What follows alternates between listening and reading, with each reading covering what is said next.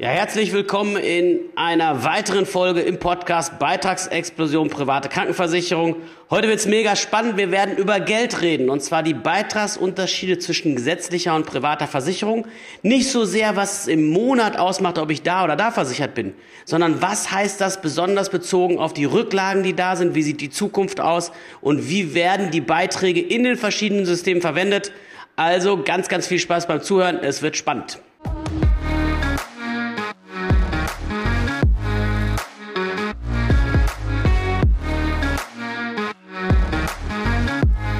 Ja, wenn es um die Frage geht, was passiert eigentlich mit meinem Geld? Du bist beispielsweise gesetzlich oder privat versicherst und jeden Monat wird dort ein gewisser Betrag abgebucht und du stellst die Frage, ja, was machen die eigentlich mit dem Geld? Wie kommt es zu dem Beitrag? Warum zahle ich genau diesen Beitrag? Wie wird das Geld verwendet? Und wohin fließt meine Kohle? Dann ist es halt wirklich mal spannend, sich anzuschauen, was gibt es eigentlich für Systemunterschiede zwischen privater und gesetzlicher Krankenversicherung. Und du musst wissen, am Ende des Tages ist es so, dass private Krankenversicherer im Vergleich zur gesetzlichen einen ganz großen Unterschied haben. Und zwar sind die Leistungen in der privaten Krankenversicherung garantiert. In der gesetzlichen ist es nicht der Fall. Die können jederzeit gestrichen werden, sind in der Vergangenheit auch stark reglementiert worden. Du weißt das vielleicht. Zuzahlung bei Arzneimittel, Heilpraktiker wurde gestrichen, Brillen wurden gestrichen, Zahnersatz ist mittlerweile stark runtergefahren. Das heißt also, das können die jederzeit machen. Und das ist erstmal der größte Unterschied. Der zweite große Unterschied, und da sind wir genau im Thema, ist, wenn es darum geht, wie werden die Beiträge verwendet.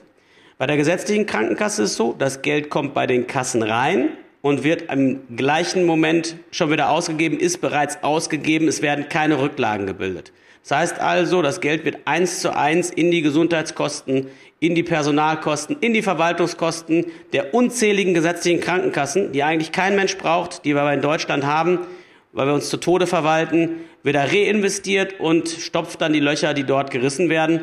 Und in der Vergangenheit hat sich gezeigt, in der Regel reicht das nicht, denn die Beiträge in der gesetzlichen Krankenversicherung sind von 1970 bis 2021 um insgesamt 1858 Prozent gestiegen, knapp 6 Prozent pro Jahr, sprich die waren in 1970 bei 50 Euro umgerechnet und heute liegt der Spitzenbeitrag bei über 900.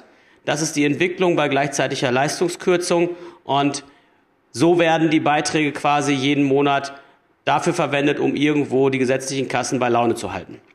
In der privaten sieht das ganz anders aus. Die haben ein sogenanntes ja, System der Rücklagen. Das heißt also, hier wird ein Generationenausgleich äh, äh, gemacht im Sinne von, dass von jedem Monatsbeitrag, den man dir in der privaten Krankenversicherung abknüpft, sogenannte Altersrückstellungen aufgebaut werden.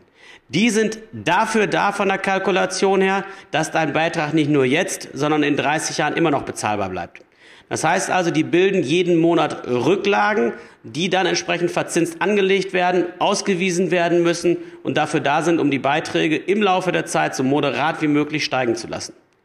So die Theorie. In der Praxis ist es dummerweise so, dass viele Versicherer das zwar tun, aber einfach bezogen auf den Einzelvertrag zu wenig Rücklagen bilden, Ködertarife auf den Markt bringen, die kurzfristig günstig sind und dann aber doch über kurz oder lang teuer werden, weil die Altersrückstellungen am Anfang nicht ausreichend waren. Von solchen Versicherern solltet ihr tunlichst Abstand nehmen.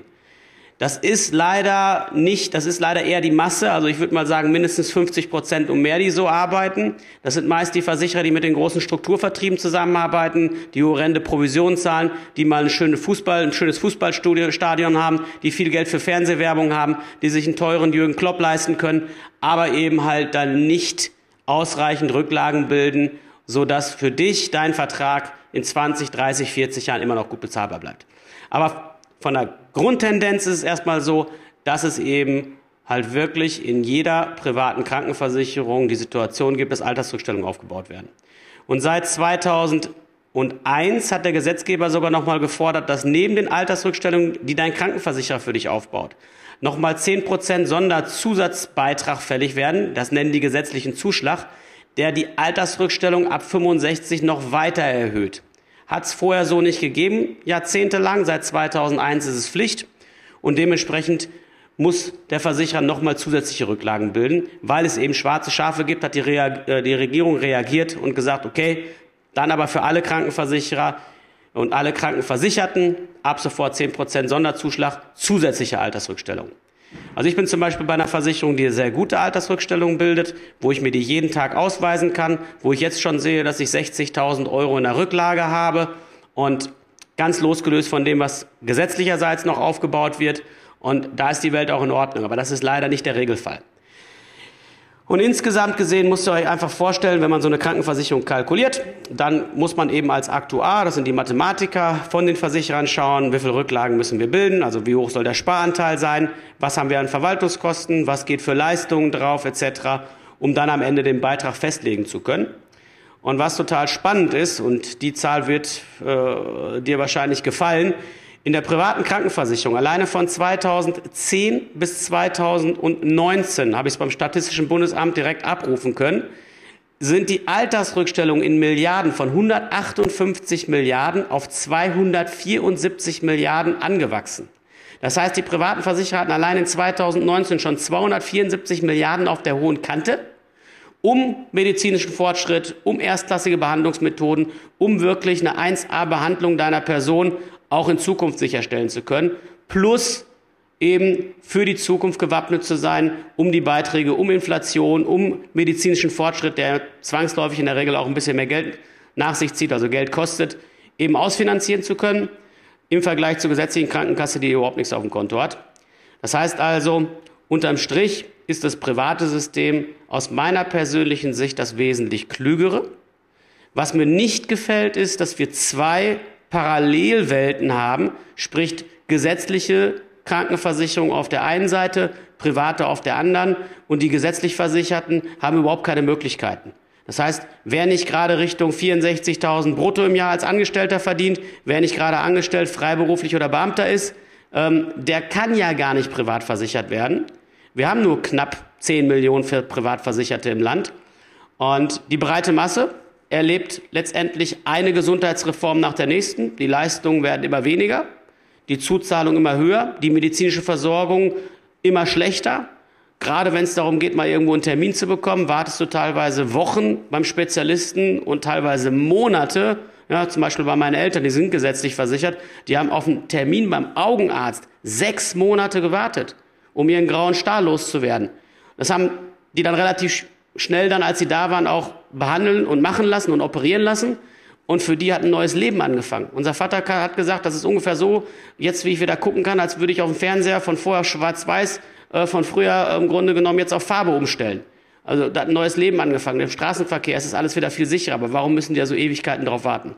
Privatversicherte kriegt einen Termin beim Augenarzt nächste Woche, wenn er ein bisschen rumtelefoniert und sich beim ersten nicht sofort zufrieden gibt, wenn er sagt, ich habe erst in drei Monaten einen Termin.